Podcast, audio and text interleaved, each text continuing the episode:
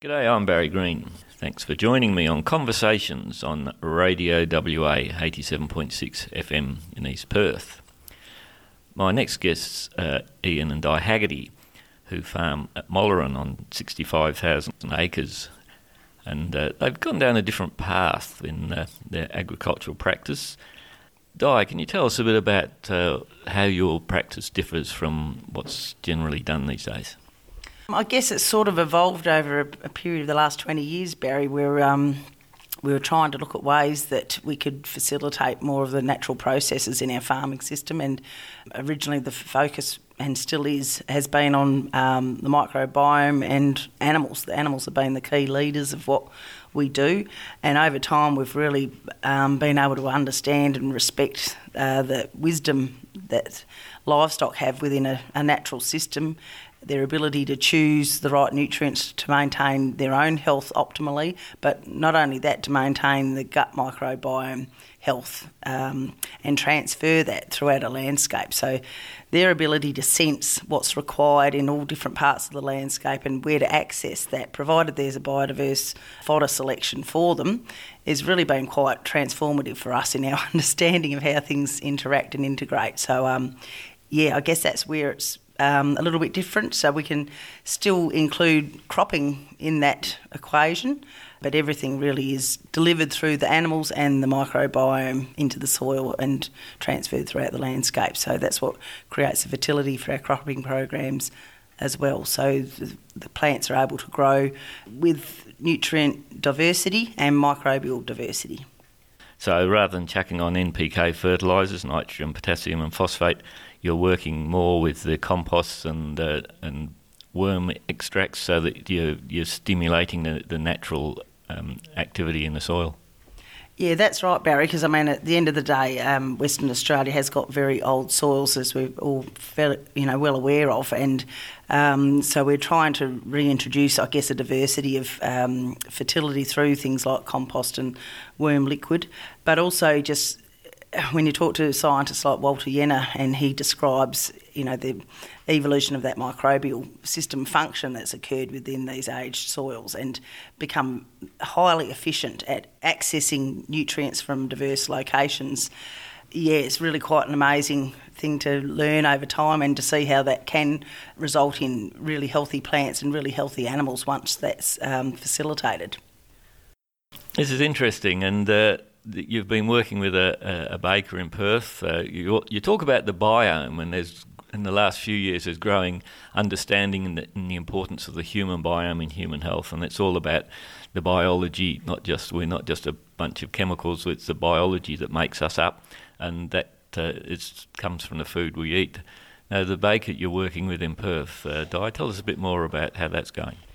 Yeah, Mark approached us He'd been to Denmark and um, got a lot of learning about sourdough baking and understood over there that they had direct relationships with the farmers to access the quality grain and getting it as fresh as possible to the consumer or to the eater, I guess you might call them these days. But um, yeah, so Mark was sought us out, understanding that we were doing um, regenerative type agriculture with our farming system, and then understanding even further the natural intelligence side and he wanted to source this grain for his bakery primarily because his ultimate passion, I guess, is to get the most nutritious, freshest product to his customers. So, what we were doing out here really fitted everything that he understood.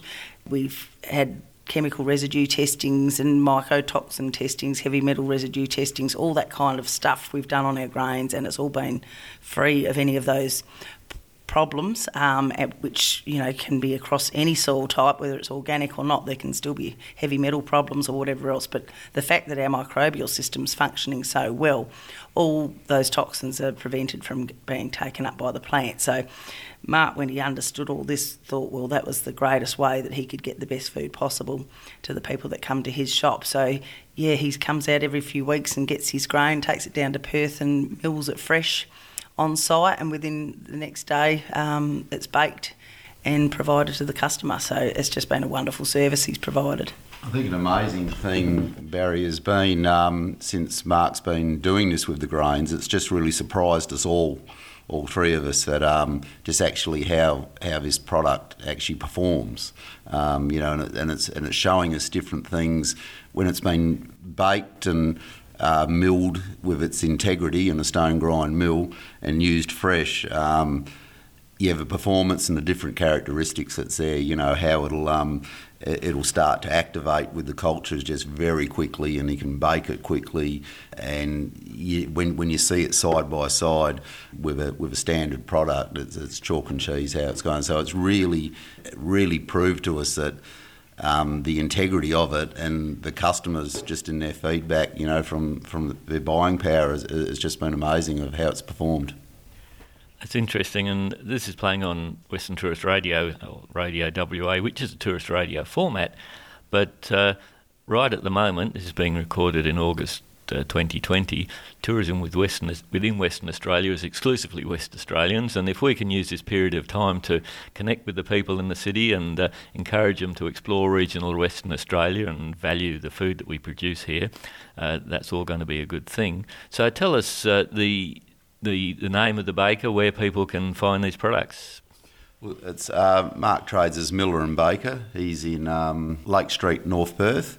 And um, yeah, no, it's a great, great little business there. A really interesting thing, you know, proof of um, of, of good quality produce and how it can perform is, you know, Mark started in, I think it was into December um, of 2019, and then of course COVID has hit in early 20, and um, being a brand new business, you would have thought that that business was going to be in a lot of trouble, and um, and it was far, it was dead the opposite.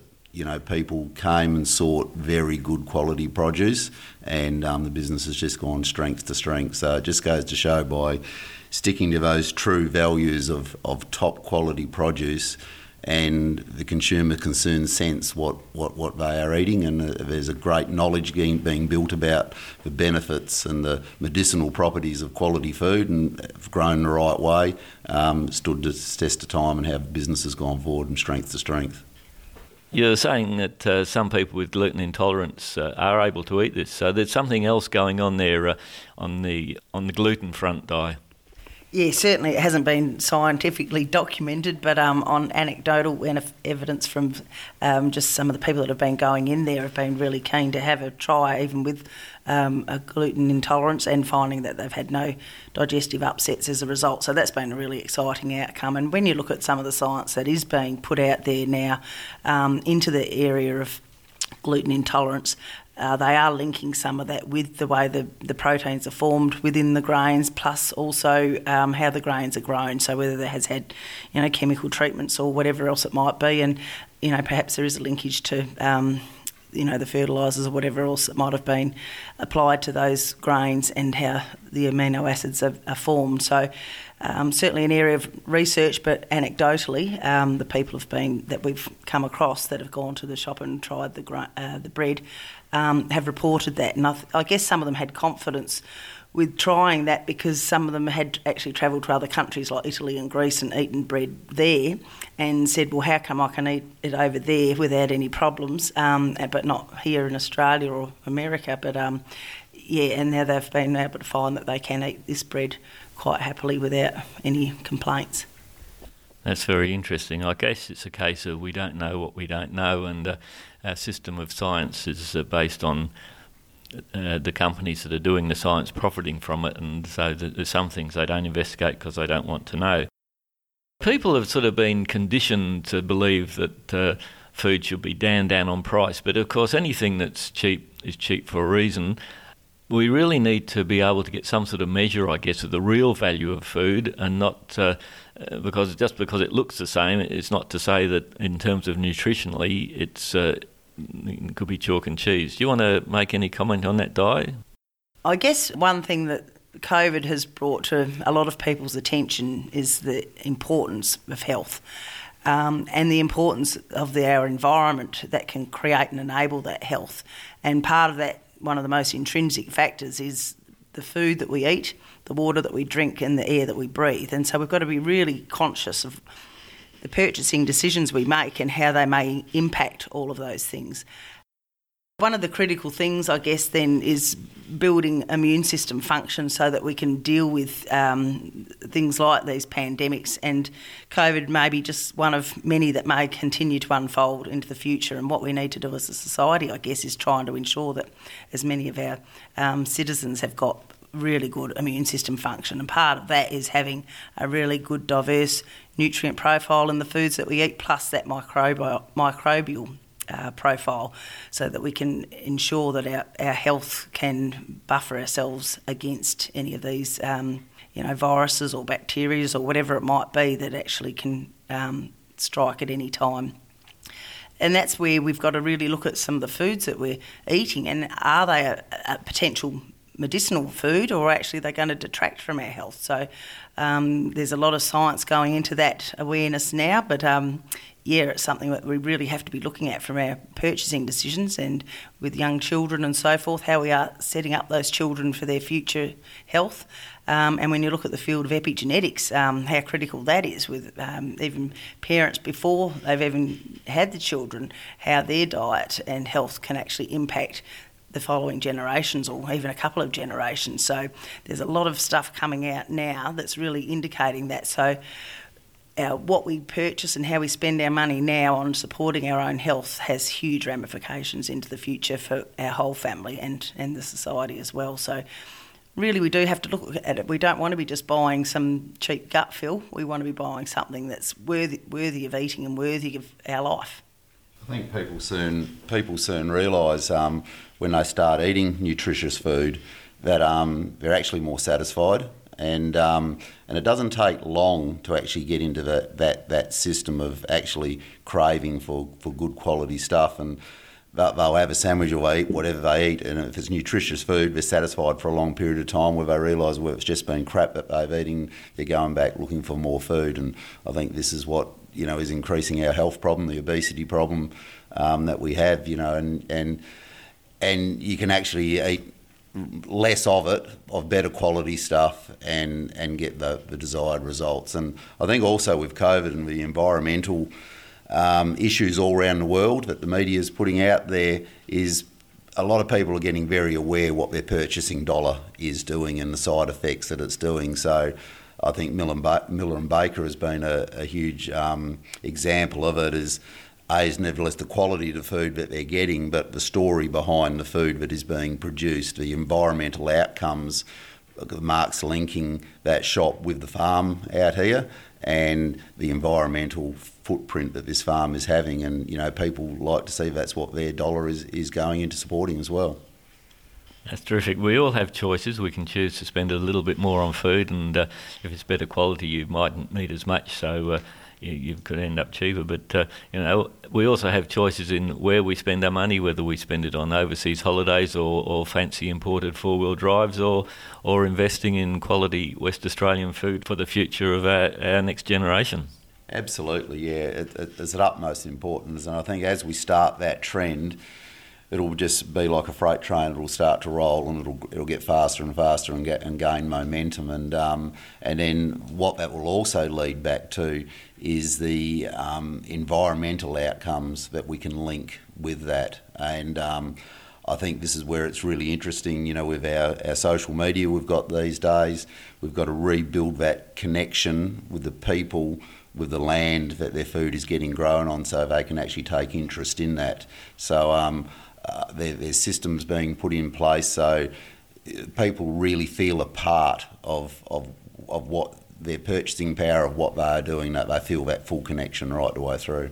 Just along those lines, and I think that's where it can be a wonderful opportunity for regional revitalisation because as people, um, perhaps in the cities, start to realise um, these food quality linkages with the producers that are growing those foods for them, they're going to have more interest in wanting to go out to those areas and explore. And I guess certainly some of these areas like the wheat belt that um, you know haven't got huge um, tourism going on presently, but there's a lot of opportunity then for um, local business to develop with millers or bakers or microbreweries or whatever it might be, where the food that's grown is produced on site and sold on site so that there can be more of the, I guess, the foodie tourism perhaps going on. And so, over and above just the natural beauty of our landscape that we've got out here, that we can really combine a lot of those things together and have a really true rounded experience for people from the city coming out. That's fantastic, Di, and that's what Radio WA, Western Tourist Radio, we're all about agri tourism. And uh, we're actually on Ian and Di's farm at the moment. We've had a lovely drive through the wheat belt. It is sad to see some of the towns, so much uh, you know history here, and and not the people. But uh, agri-tourism, I believe, has a great place to play. Um, from a, a, money point of view, but much more important than the, the money in the in the towns, it's about getting that communication going between farmers and eaters again. Uh, any stable system needs a feedback loop, and the, the supermarkets have pretty much destroyed that feedback loop and they've used advertising to uh, uh, convince people about the, the products they're selling, which maybe are, are, somewhat lacking.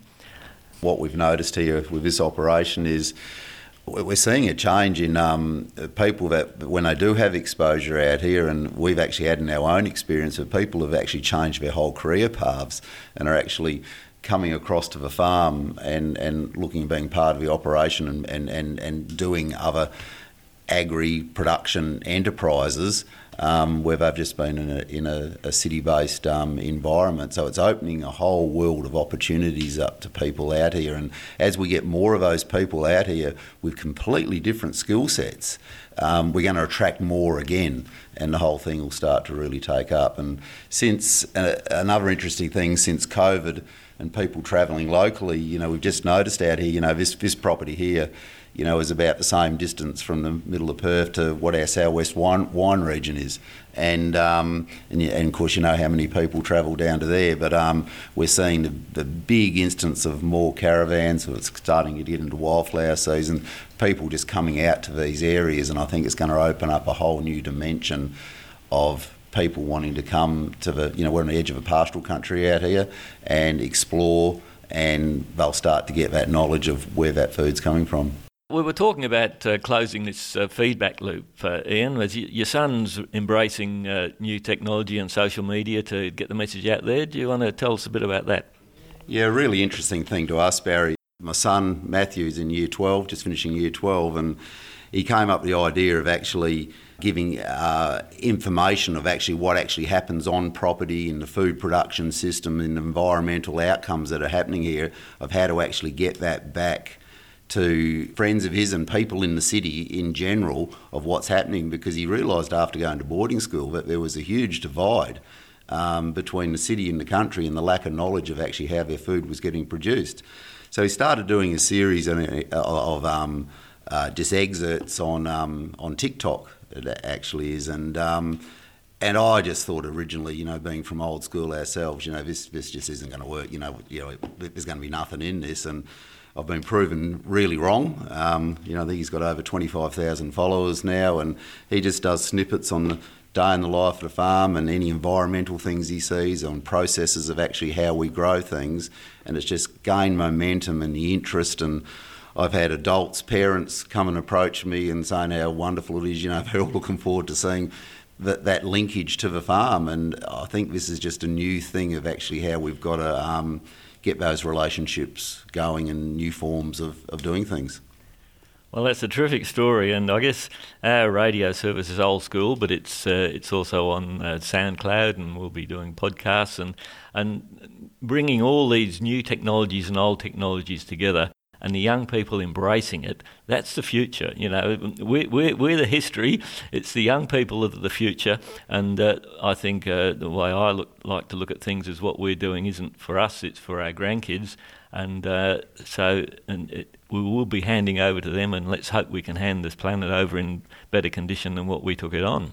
Absolutely, Barry. Yeah, I think that's essential. And when you talk about new, new, new technologies, and you know, we're, we're probably in the older, older style of it. You know, it's what's happening on this farm as well. You know, we're running the latest of technology um, in all our machinery and the latest, latest equipment, but we're combining it with the most basic forms of agriculture to prove it can be a crossover of the two. And then I see what's happening with the social media and how Matthew's explaining what's happening here.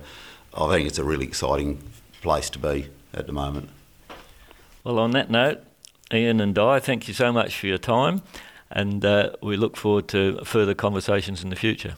Thank you, Barry. Thanks for uh, taking the time to come out here into Eastern Wheatbelt out at Mollerin. Yeah, thanks, Barry. It's been a pleasure.